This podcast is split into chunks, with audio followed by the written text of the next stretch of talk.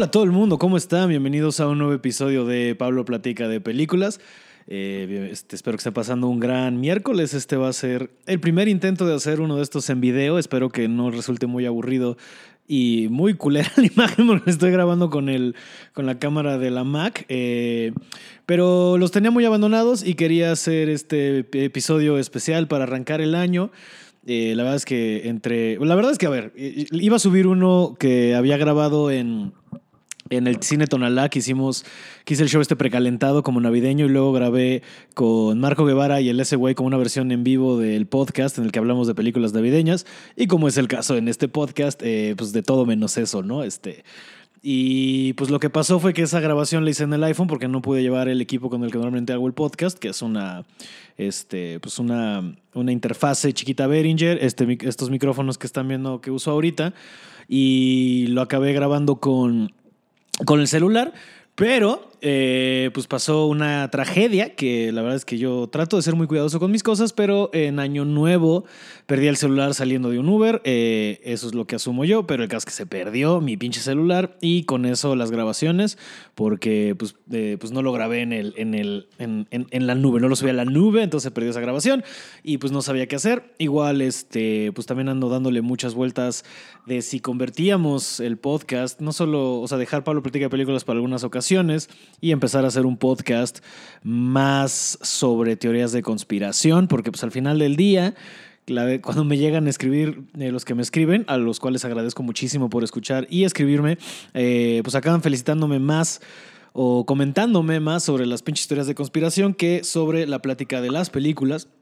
Sin embargo, eh, con, la, con la gran noche de la industria cinematográfica ya a la vuelta de la esquina, pues decidí hacer este podcast especial sobre los Óscares dos mil diecinueve y no solo sobre los Óscares, también voy a empezar, voy a meter eh, por ahí uno que otro comentario sobre mis películas favoritas del año. Este, y sin más preámbulo, pues arranquemos. Voy a estar siguiendo la página oficial de los, este, de los Óscares, este, como para que ustedes, si quieren ir eh, conmigo viendo este, las categorías, me voy a ir por esas, no por las de Wikipedia, no por las que aparezcan en Google, sino por la página oficial de los Óscares eh, o de los Oscars.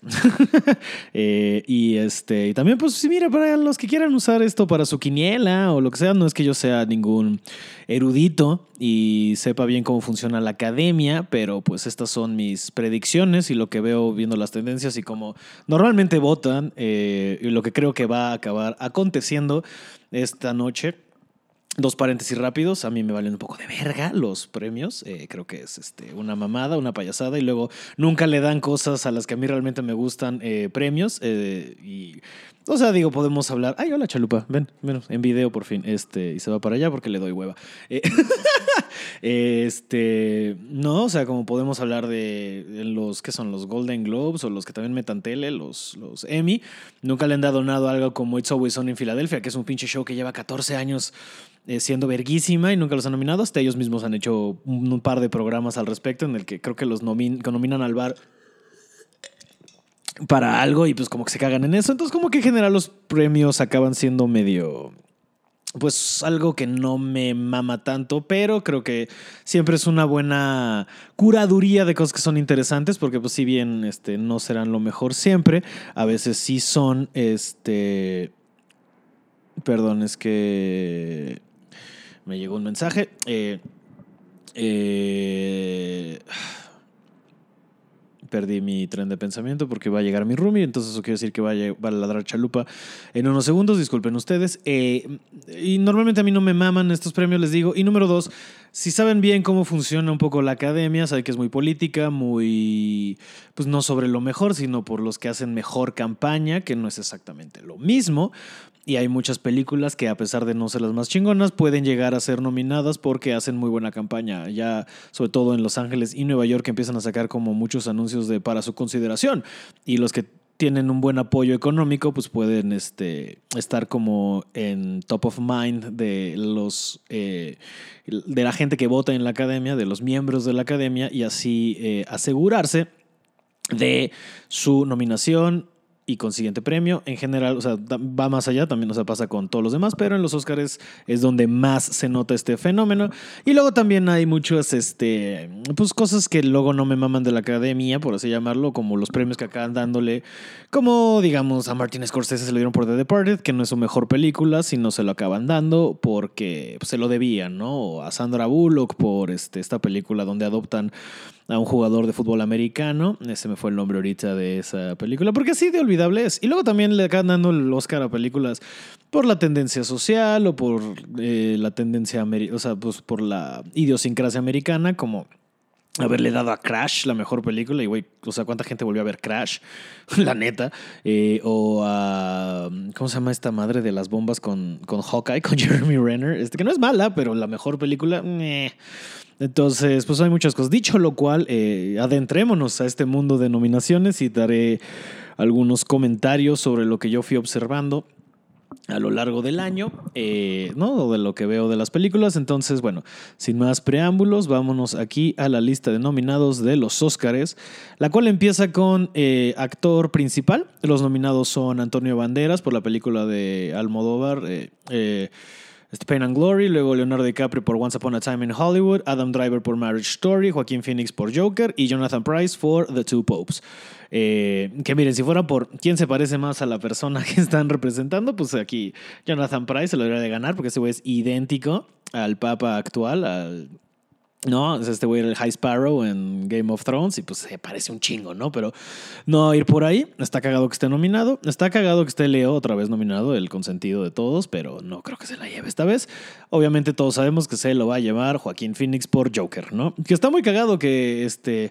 Nunca nominan películas de superhéroes, a pesar de que yo creo que sí tienen su valor artístico, aunque Martin Scorsese no esté de acuerdo, eh, y acaban teniendo... No, como que los dejan relegados, así como, ay, sí, esto es puro pinche show. Y pues, no, yo creo que sí llegan a tener. Ahorita que hable de Endgame, porque obviamente voy a hablar de Endgame eventualmente, nos adentramos más en lo que yo veo de los valores eh, de, de storytelling y de, y de pues, simbología y de, y de relevancia cultural sobre esta película. Pero está muy cagado ver que la única manera en la que puedes estar nominado a un Oscar es haciéndole del guasón. No hay ningún otro personaje de cómics que se tomen tan en serio. O sea, digo, ya ganó Heath Ledger uno, post, post, ¿cómo se dice? Póstumo, este, por el mismo personaje, por el Guasón, por su interpretación del Guasón, lo cual ha de tener a, a Jack Nicholson algo emperrado y a Jared Leto, Jared Leto que ni mame, ¿no? Es decir, está de la verga. Pero Joaquín Phoenix por The Joker yo creo que se lo lleva, eh, aunque, pues bueno, si hacemos el comentario, si ustedes escucharon el episodio de este pedo en el que hablé con Richie, Richie O'Farrill de Taxi Driver, pues hablamos un poco de Joker y nos cagamos en ella. Que a ver, sí, la actuación de Joaquín Phoenix es extraordinaria, es una maravilla, el güey es una verga, claro que sí, clara que sí, no vamos a negarlo ni un tantito. Sin embargo, a mí Joker se me hace una película bastante chafota, a mí no me gusta nada, nada, o sea, eh, tres razones. Número uno, es como una banda de covers de Martin Scorsese, ¿no? Todo lo que pasa en esa película, como que Todd Phillips solo agarró y dijo, vamos a agarrar estos elementos de películas que me gustan, vamos a representarlas y este, con eso vamos a construir este personaje. Y la neta es que a mí eso pues, no me mama. Número dos, eh, pues a mí se me hace que el personaje del Joker, a pesar otra vez de que la actuación de Joaquín Phoenix sí está bien verga, pues es como un niño rata llevado a la vida real, ¿sabes? Es como si, si, un, si una página de Reddit se hiciera persona y nada más estuviera ahí todo el pedo incel, chillón, así de. Porque también qué hueva, ¿no? Que otra vez sea como, ah, oh, mi mamá es culera y la morra no me pela y pinches viejas y por eso me demento y estoy de la verga y la señorita que debería estar cuidándome en, en este, ¿cómo se llama? En Public Health o como sea, este, no me pela tampoco y les valgo verga y bla, bla, bla, bu, bu, bu. Este, digo, cosas padres que sí tiene antes de ir a la tercera, que es más como de la historia que tiene, que ahora le va chido la simbología que tienen como de la escalera, ¿no? Que le cuesta trabajo subir a la cordura, pero baila bajando a la locura. Y dices, ahora le va. Y el momento en el que va a conocer a Bruce Wayne y que el morro baje por un tubo como si fuera Batman a la Baticueva, la neta es que ahora le va. Chido, bueno. Este, pero el número tres, que por lo que más me molesta esta película, es que lo que detona el tercer acto es lo más, no puede pasar, es lo más inverosímil del mundo, no puede pasar, porque, a ver, en los ochentas, que, o setentas, o cuando se, pues creo que los ochentas, eh, nadie grababa un open mic, nadie iba con una cámara, porque tendrías que haber llevado una de, ¿qué? De dieciséis, no había ni video en esa época, nadie grababa un open mic así, nadie grababa así, porque nadie en esa época tenía un celular como para grabarlo así de chiquito y burlarse de ti, este, pero así como para traer un equipo de, de, de filmación y grabar a este cabrón valiendo verga en un open mic, eso no pasaba. Y número dos, que lo, se lo hagan llevar, se lo hagan llegar, perdón, al, al, al host, al conductor del programa más exitoso de late night de esa época, o sea, como si fuera el Johnny Carson, por así llamarlo, o digamos el Jimmy Fallon. Que sí, ahora le va Jimmy Fallon y, y, Jimmy, y Jimmy Kimmel y todos pasan hoy en día videos virales, pero en esa época no pasaba. O sea, no pasaba que pasaran eh, en la televisión videos que les mandaban los usuarios. O sea, digo, sí, America's Funniest Home Video y esas cosas, pero que al host de esta madre tan cabrona le llegara a sus manos un video viral y luego él lo pasara como para cagarse de risa de un pobre estúpido que le está cagando en un open mic. Eso no pasaba. Entonces, que eso detone todas las acciones a partir del tercer acto donde ya va al programa y lo mata y bla, bla, bla, pues es no, güey.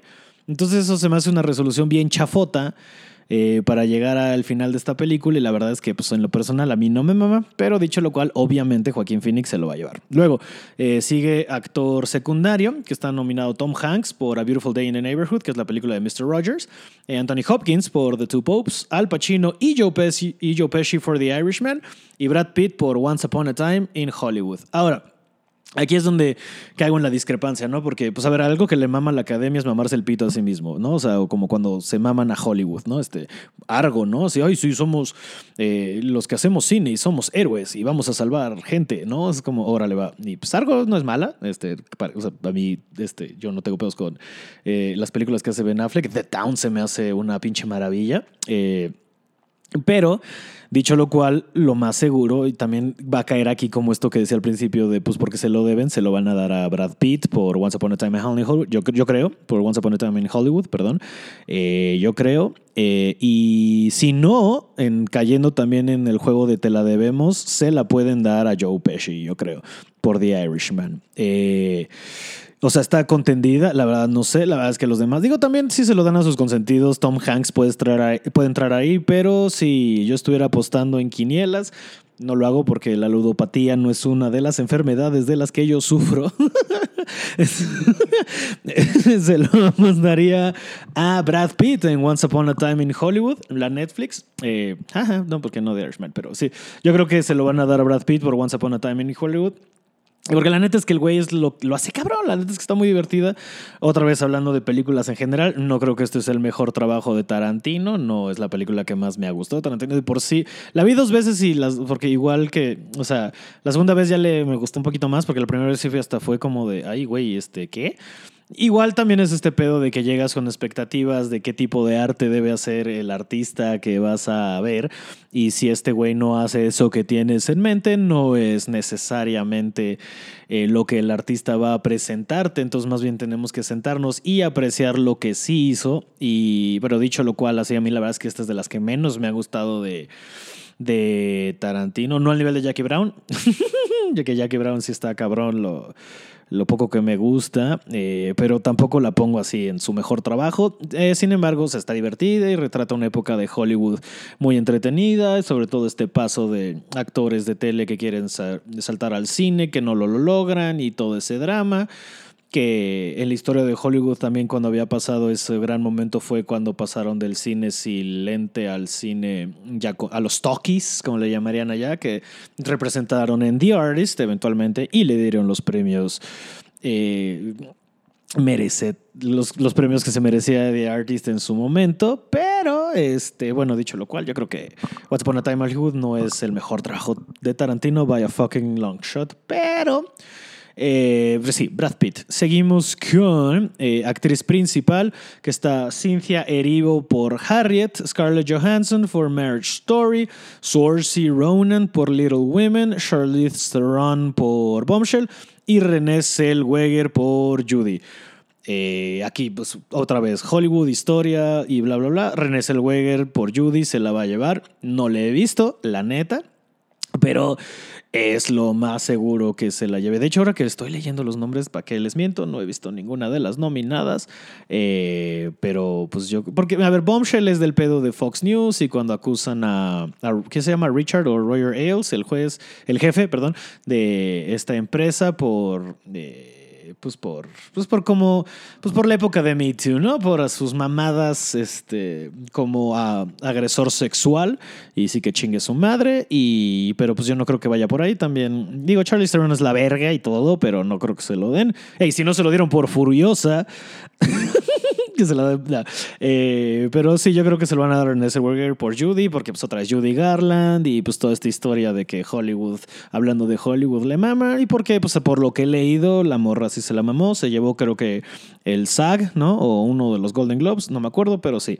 Luego, eh, actriz... Eh, ¿Cómo se llama? Secundaria, Kathy Bates por Richard Jewell.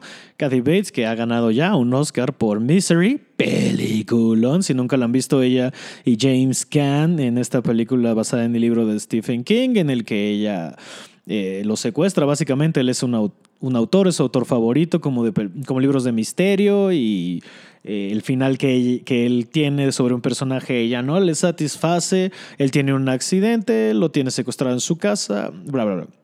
Luego Laura Dern por Marriage Story, Scarlett Johansson por Jojo Rabbit, película que me urge ver, que no ha llegado, creo que llega este viernes, pero si me urge. Taika Waititi, todo chingón.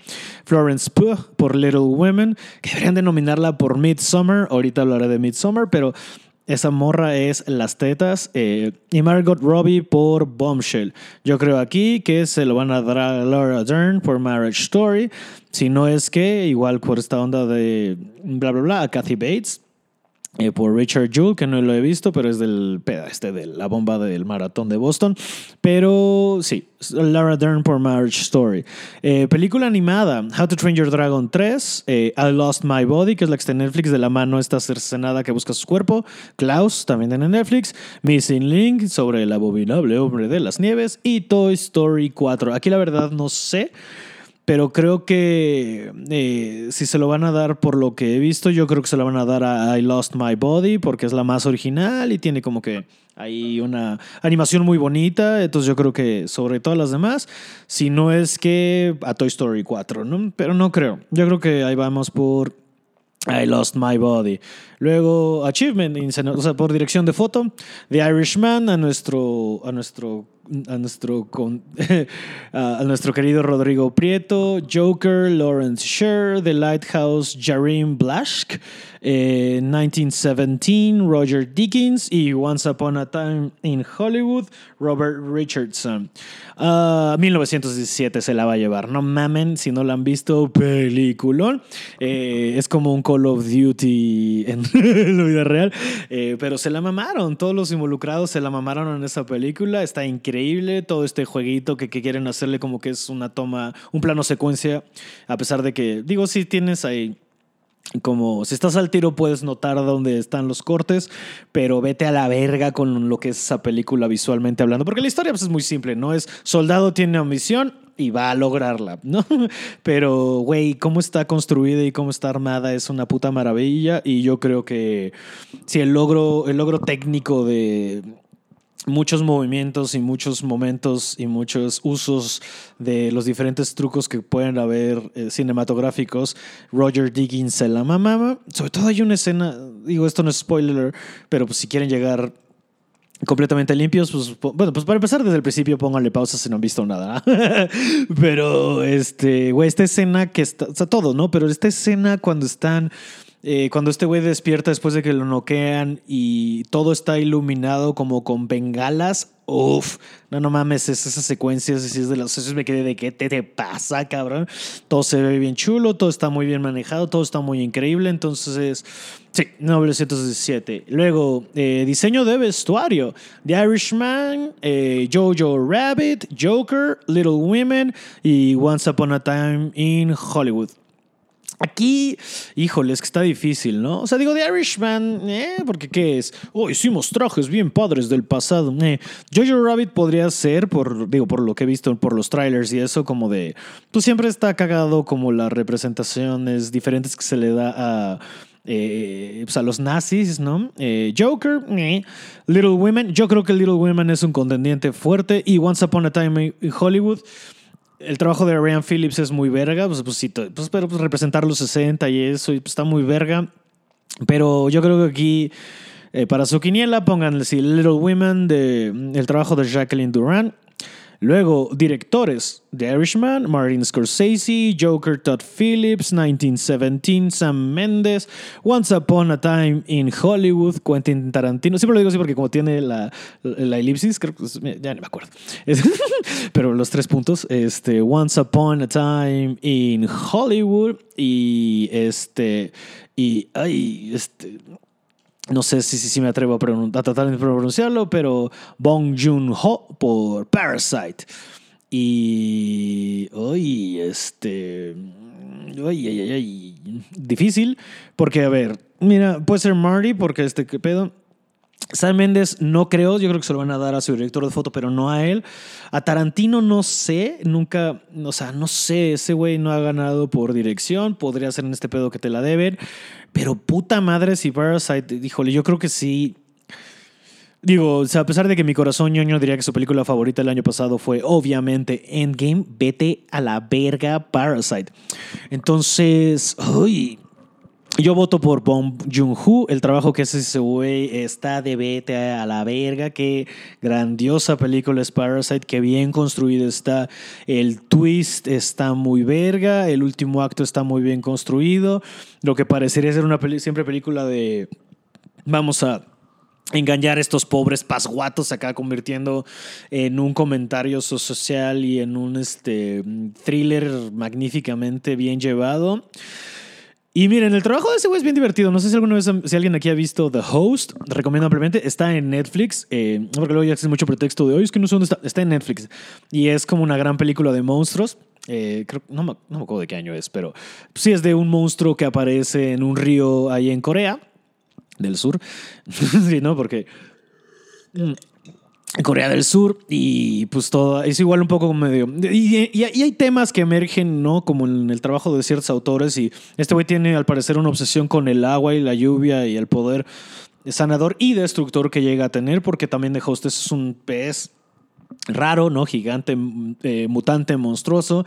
También ese es un pedo de una familia pobre, eh, tratando de, y hay un pedo de tratar de salvar a la hija. Y, y pues se, se empiezan a emerger ciertas tendencias en este güey. También es el director de Snowpiercer, que es otra película de acción divertidísima que si no han visto, que está el Capitán América, Chris Evans.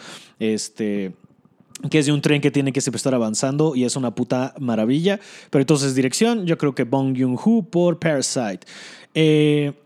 Documentales: American Factory, The Cave, The Age of Democracy, For Sama y Honeyland.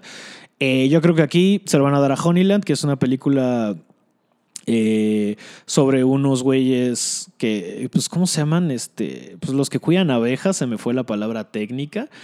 Eh, pero es una película que está de, de Macedonia, lo cual está interesante, pero pues sí, yo creo que se lo van a dar a, a Honeyland, ¿no? Luego documental corto, me la voy a saltar porque ¿para qué mamamos, no? No vi ninguna, pero sí, vamos a saltárnosla porque pues la neta es que no, ¿para qué mamamos? Eh, edición. Tenemos aquí Ford contra Ferrari, o Ford v Ferrari, que es como Batman v Superman. Pero Ford v Ferrari, The Irishman, Jojo Rabbit, Joker y Parasite. Eh, ay, aquí está dificilón, pero yo creo que... Mira, The Irishman no, porque pues qué edición, ¿no? Pinches tres horas y media y me dejaron aventar todo a la verga, ¿no? este, que también la gente que dice como, no, es que qué huevo ver The Irishman, no me lo aguanto. Pero si nos aguantamos Endgame, también no mamamemos, ¿no? Aunque sí, el ritmo es diferente y Endgame es una maravilla, y, pero The Irishman tiene lo suyo también. Pero este... Eh, Joker puede ser un contendiente fuerte. Ford versus Ferrari también.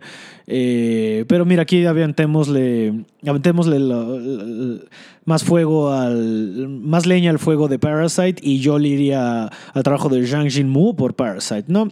Eh, película internacional, eh, están nominadas Corpus Christi, eh, Honeyland, otra vez documental, Les Misérables de Francia, Pain and Glory, otra vez de Pain de Almodóvar, y Parasite. Y pues puta madre, no, pues, ni para qué discutimos, Parasite. Eh, maquillaje y peinados, Bombshell, eh, Joker, Judy, Maléfica y mil novecientos diecisiete. Yo creo que aquí sí se lo lleva Bombshell, porque por lo que he visto en los trailers así...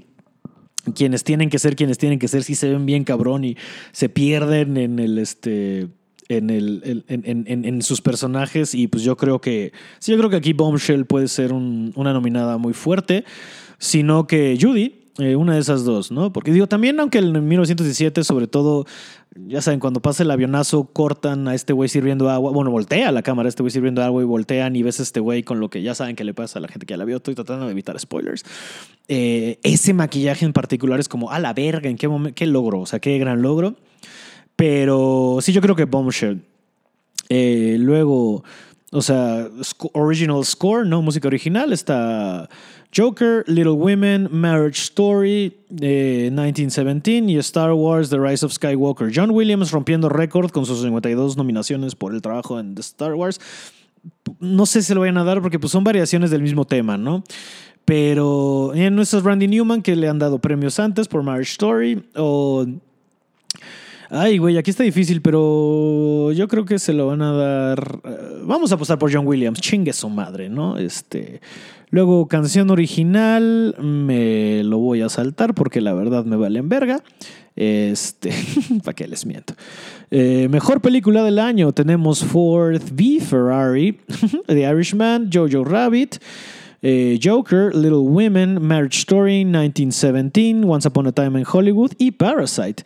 Ahora, aquí la complicación es que si se lo van a dar por película internacional, no sé si se lo den a Parasite por mejor película, eh, pero de las nominadas, eh, uy, pues está, está, está cabrón este, este año. Este... Es que todas tienen, todas tienen de qué cortarle, güey. O sea, todas tienen sus méritos, todas tienen sus momentos, todas tienen sus, eh, sus razones de por qué se lo podrían llevar.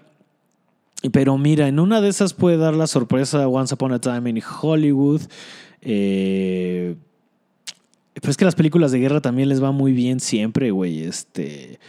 Y, y pues diecinueve diecisiete es una gran contendiente. Eh, o sea, yo, creo, yo no creo que se lo den a Parasite, sobre todo por el pedo de... Pues porque yo creo que se lo van a dar por mejor película internacional. Entonces, mmm, ahí, eh, está difícil. Digo, me mamaría ver que se lo lleve Jojo Rabbit, porque ver una comedia y a Taika Waititi y llevarse ese premio estaría verga, pero no lo creo. Eh, no sé, no creo que The Irishman se lo lleve. Entonces, digo, Marriage Story, Noah Baumbach, Dios te bendiga, pero pues tampoco. Entonces, yo creo que está entre diecinueve diecisiete y Once Upon a Time in Hollywood, la neta. Y yo me inclinaría un poco más como porque Once Upon a Time in Hollywood dé la sorpresa. Pero sí, entre esas dos. Eh, diseño de producción, The Irishman, Jojo Rabbit, diecinueve diecisiete, Once Upon a Time in Hollywood y Parasite. Eh, yo creo que se lo van a dar a diecinueve diecisiete porque pues, todo lo técnico está de vete a la verga, ¿no? Eh, corto animado, eh. Corto, ne. Eh, sound editing, Ford v Ferrari, Joker, diecinueve diecisiete, Once Upon a Time in Hollywood, Star Wars, The Rise of Skywalker. Ahí pues normalmente se las dan a estas como películas como The, Stars, The Rise of Skywalker y todo este pedo, pero eh, yo creo que aquí se lo van a dar a Once Upon a Time in Hollywood, Achievement in the Sound Mixing, Ad Astra, o Dad Astra, porque Brad Pitt, Brad Astra, eh, Ford v Ferrari, Joker, diecinueve diecisiete y Once Upon a Time in Hollywood, eh, diecinueve diecisiete yo creo, eh... Achievement in Visual Effects, Avengers Endgame, The Irishman. The Irishman, que no mamen, nada más porque hicieron ver a estos güeyes más jóvenes y ni se les se ve tan verga. The Lion King, ay, no mamen, diecinueve diecisiete y Star Wars, The Rise of Skywalker. The Endgame, no mamen. Este, sí, Endgame, y mínimo denle algo, no mamen, pero sí Endgame. Luego, guión adaptado, The Irishman, Jojo Rabbit, Joker, Little Women, The Two Popes. Eh, aquí yo creo que se lo van a dar a The Joker. Eh, la neta, pero me mamaría ver que Jojo Rabbit se lo lleve, ¿no? Este, igual que siempre. Original Screenplay, Knives Out, por fin le dan una pinche reconocimiento en esto. Ven, es que les digo, luego no nominan cosas que sí están verga, pero Knives Out de Rian Johnson, eh, Marriage Story de Noah Baumbach, diecinueve diecisiete de Sam Mendes y Christy Wilson Cairns, Once Upon a Time in Hollywood, Tarantino y Parasite. Screenplay de Bong Joon-ho y Han Jin-won, pero la historia es de Bong Joon-ho. Y guión, yo creo que se lo van a dar a Tarantino. Ya se ha ganado este, por Django y por eh, Pulp Fiction. Mejor guión. Entonces yo creo que esa tendencia va a seguir aquí. Y yo creo que se lo van a dar a Quentin Tarantino, ¿no? Y bueno, esas son mis predicciones para los Óscares de este año. Pero ahora vamos a otra cosa, ¿no? Vamos a mencionar otras películas a lo largo del, del dos mil diecinueve que pues no llegaron a ser nominadas, pero que pues yo considero que están muy verga. En otras categorías que a mí me gustaría que hubieran premios así, ¿no es cierto? Este, pero sí, este...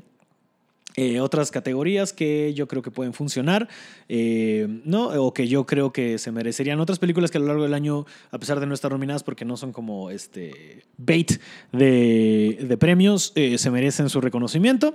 Entonces, eh, si nos vamos a películas, por ejemplo, vámonos a comedia. Yo creo que mi comedia favorita del año, personalmente, y porque pues obviamente quienes me conocen saben a dónde va esto, es mi pastor, es mi ídolo, es por quien yo hago esto que yo hago. Eh, Jay and Silent Bob Reboot. Obviamente yo creo que Jay and Silent Bob Reboot se me, es la mejor comedia que yo vi en el año. Fui a Nueva York solo para verla. Este, y sí, o sea, si eres fan de ese pedo del Biosky Universe y de todo lo que ha sido Kevin Smith, que... A ver, arroba Pablo guión bajo Araiza, déjenme por ahí comentarios si quieren que haga.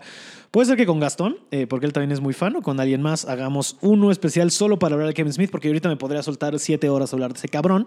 Eh, pero Jay and Silent Bob Reboot, pues es güey para los fans, tiene todo, tiene, está redondita, cierran todos los hilos alrededor del Biosky Universe, hace referencia a todas sus películas, exceptuando sus películas de terror como Red State, Tusk y Yoga Hosers. Eh. Y, y menos a... Creo que no tiene nada de, de Jersey Girl, uh, un, más que un chiste que por ahí se dice Jason Biggs, pero todo lo demás del Biosky Universe tiene payoff. Hasta meten de alguna manera Zack and Miri Make a Porno, que no es tal cual del Biosky Universe, pero este, pues llega a salir el mismo personaje que hace Justin Long de Brandon Saint Randy, que no le pueden llamar por su nombre porque los derechos no los tiene Kevin Smith, entonces solo hace la misma actuación, pero nunca eh, le, le llaman por nombre, pero es muy evidente que es Brandon Saint Randy, el actor porno gay que tiene de los mejores momentos de Zack and Miri, que se, se voltea a Zack, Seth Rogen, y le dice, ¿cómo se llama esa película? Y le dice, you better shut your mouth or I'm gonna fuck it, lo cual se me hace muy cagado. Este, pero eh, sí, bueno, pero bueno, para, y si no es esa, porque yo sé que no es para todos, yo creo que la mejor comedia del año pasado fue Booksmart, la película dirigida por Olivia Wilde, que sale, que es como mucha gente criticó o llamó nada más como Superbad con morras, y no, güey, o sea, no va, va mucho más allá. Es una película construida hermoso, es una película que se lleva unos momentos muy padres. Digo, sí, otra vez el tropo de Eh, oye, somos ñoñas y no disfrutamos la prepa, tenemos una última noche para mamarnos y pasarla cabrón y todo este coming of age y eso, sí es muy común, pero en esta película yo creo que lo manejan muy bien, yo creo que lo llevan a niveles muy padres, yo creo que como está contada la historia, sobre todo para la época, está bien verga. Tienen una secuencia de cuando estas morras están en, no me acuerdo qué droga es, que está verguísima. eh, sale por ahí Jason Segel, sale por ahí Jessica, ¿cómo se llama la actriz de, de Jessica Williams? Pero bueno, ella que también salía en The Daily Show.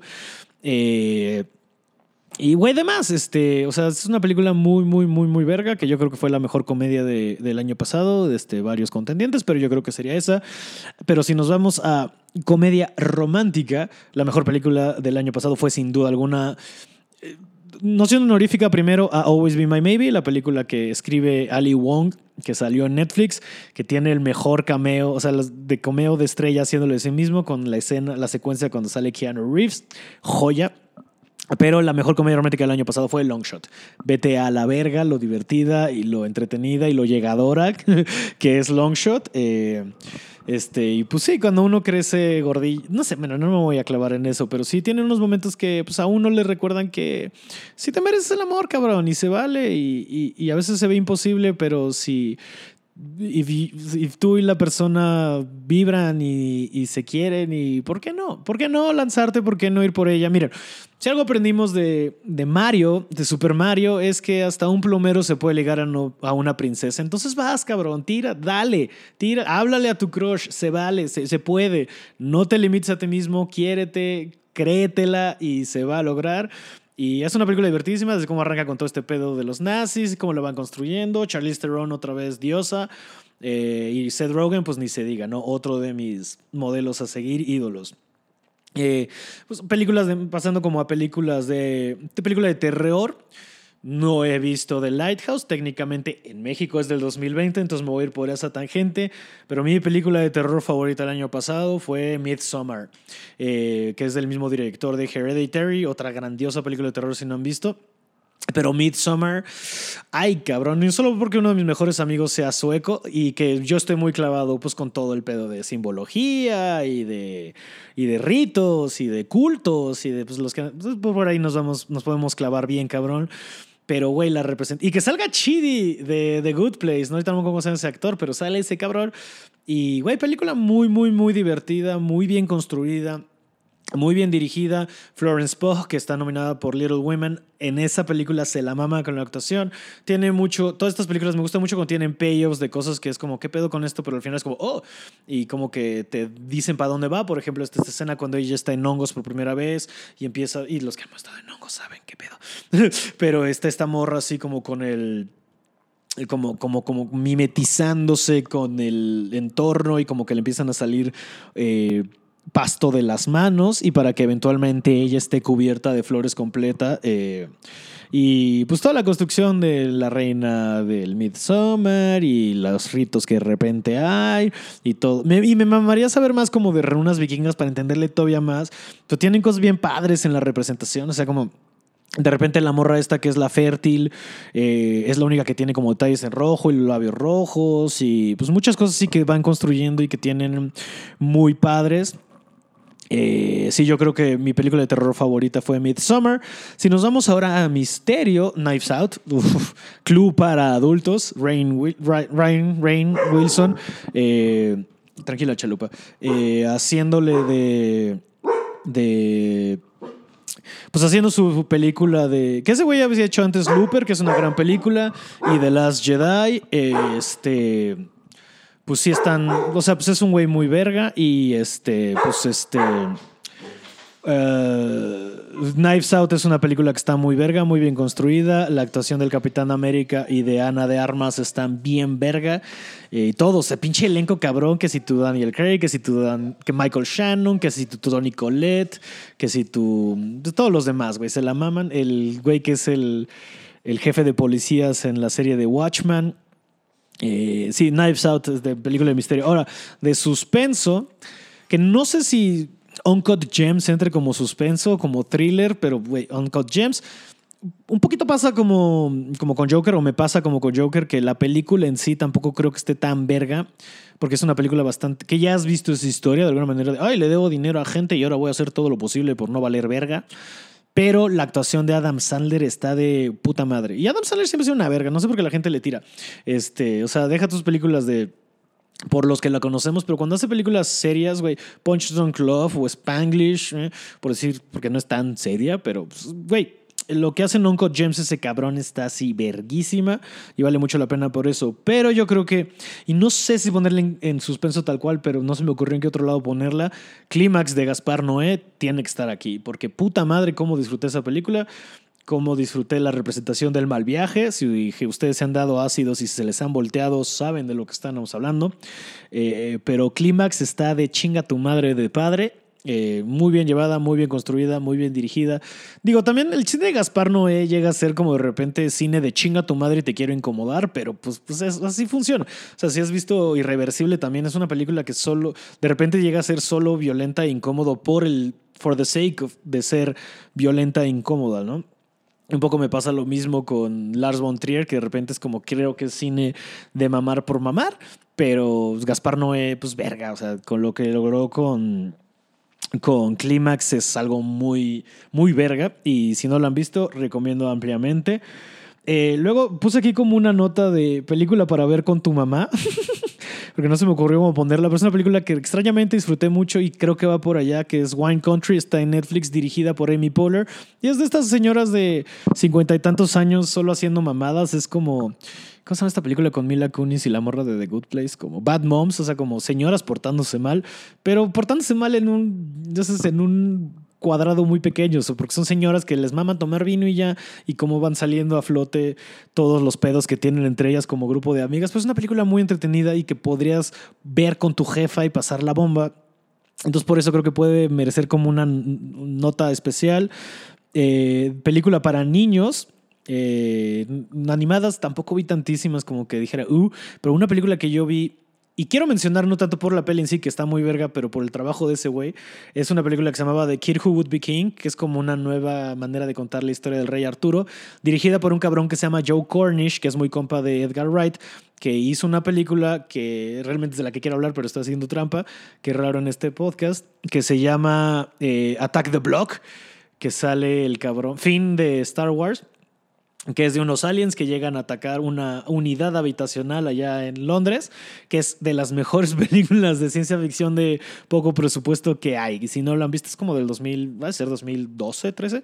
Puta madre, esa película es la verga. Pero esta película de The Kid Who Would Be King también está muy divertida, muy bien construida, como para verla con un morrito, pero también con sobrinos, no estoy así como epstineando aquí, pero para verla Eh, con niños. Es una película que está muy verga, que podrías llevar a tu sobrinito y que la disfrute, o si tienen morros menores de diez años la pasarían muy cabrón, eh, porque está muy divertida. Es como un cuento de hadas llevado al mundo moderno, los monstruos están padrísimos y, y pues yo creo que es una película muy verga. De documental, miren, yo sé que es serie documental, no tal cual, pero Wild Wild Country, uff, del pedo de Osho y su pinche culto y la, pues, todo como valió verga.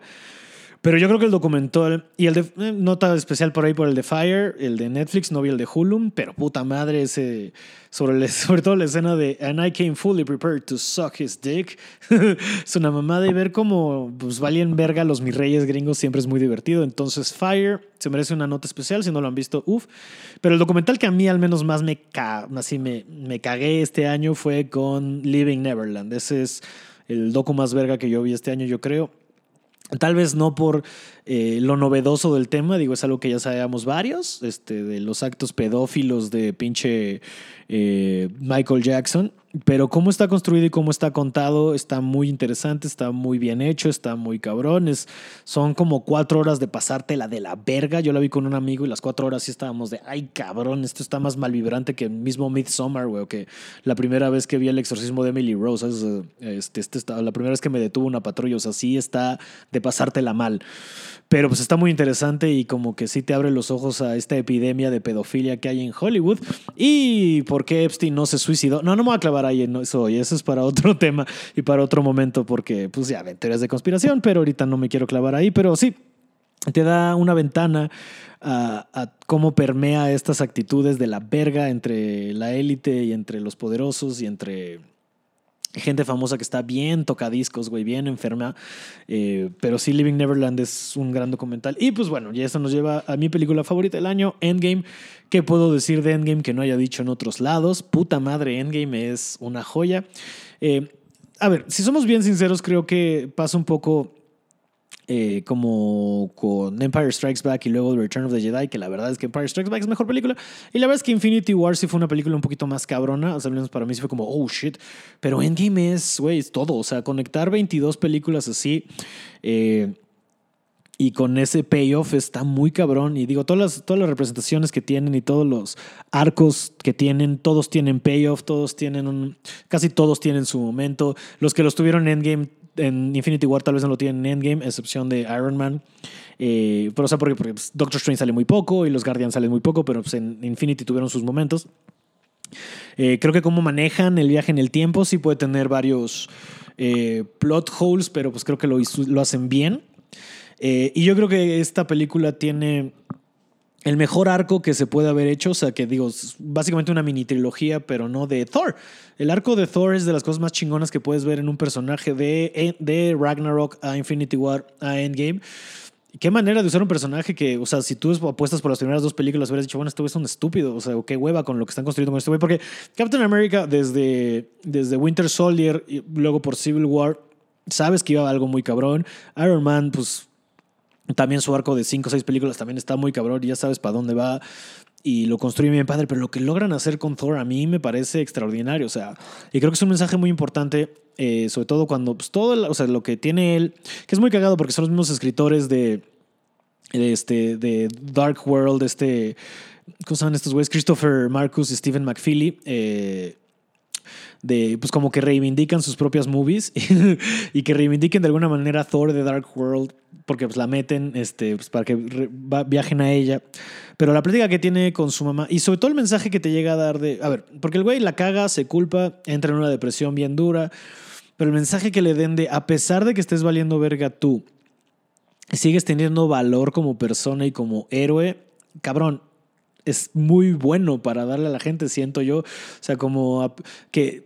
Porque aparte, mira, algo que está muy cabrón que construyen con esos, sobre todo con los tres este, principales a lo largo de estas películas, es que los hacen enfrentarse consigo mismos y les van quitando todo lo que creen que los hace ellos. O sea, en Civil War al Capitán, o sea, en Winter Soldier al Capitán América le quitan América, o sea, se le quitan el gobierno de los Estados Unidos y lo dejan de hacer pelea por él.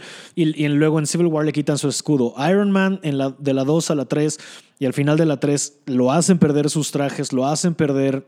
Eh, o sea, en la uno lo hacen perder como sus armas, ¿no? Y, en la, y para la tres ya pierde sus trajes.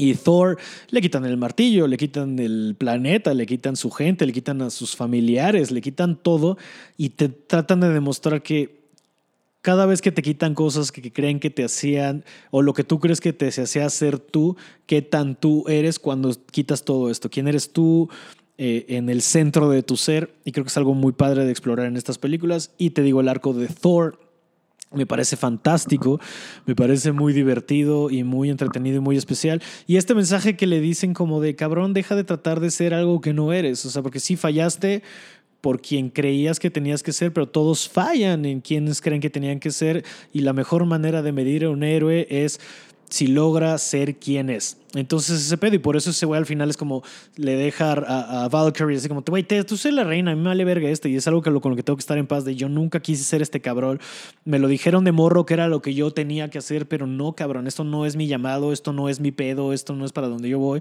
yo lo que quiero es ser un güey que tiene aventuras, y por eso va con los pinches Guardians of the Galaxy a explorar el, a explorar el universo, porque pues ese güey es lo que quiere, ser un aventurero, este... Y, y pues no sé, yo creo que, o sea, ese es como el arco que más me salta a mí. Digo, obviamente todos los proyectamos y podemos ver en pedazos de arte lo que queremos ver.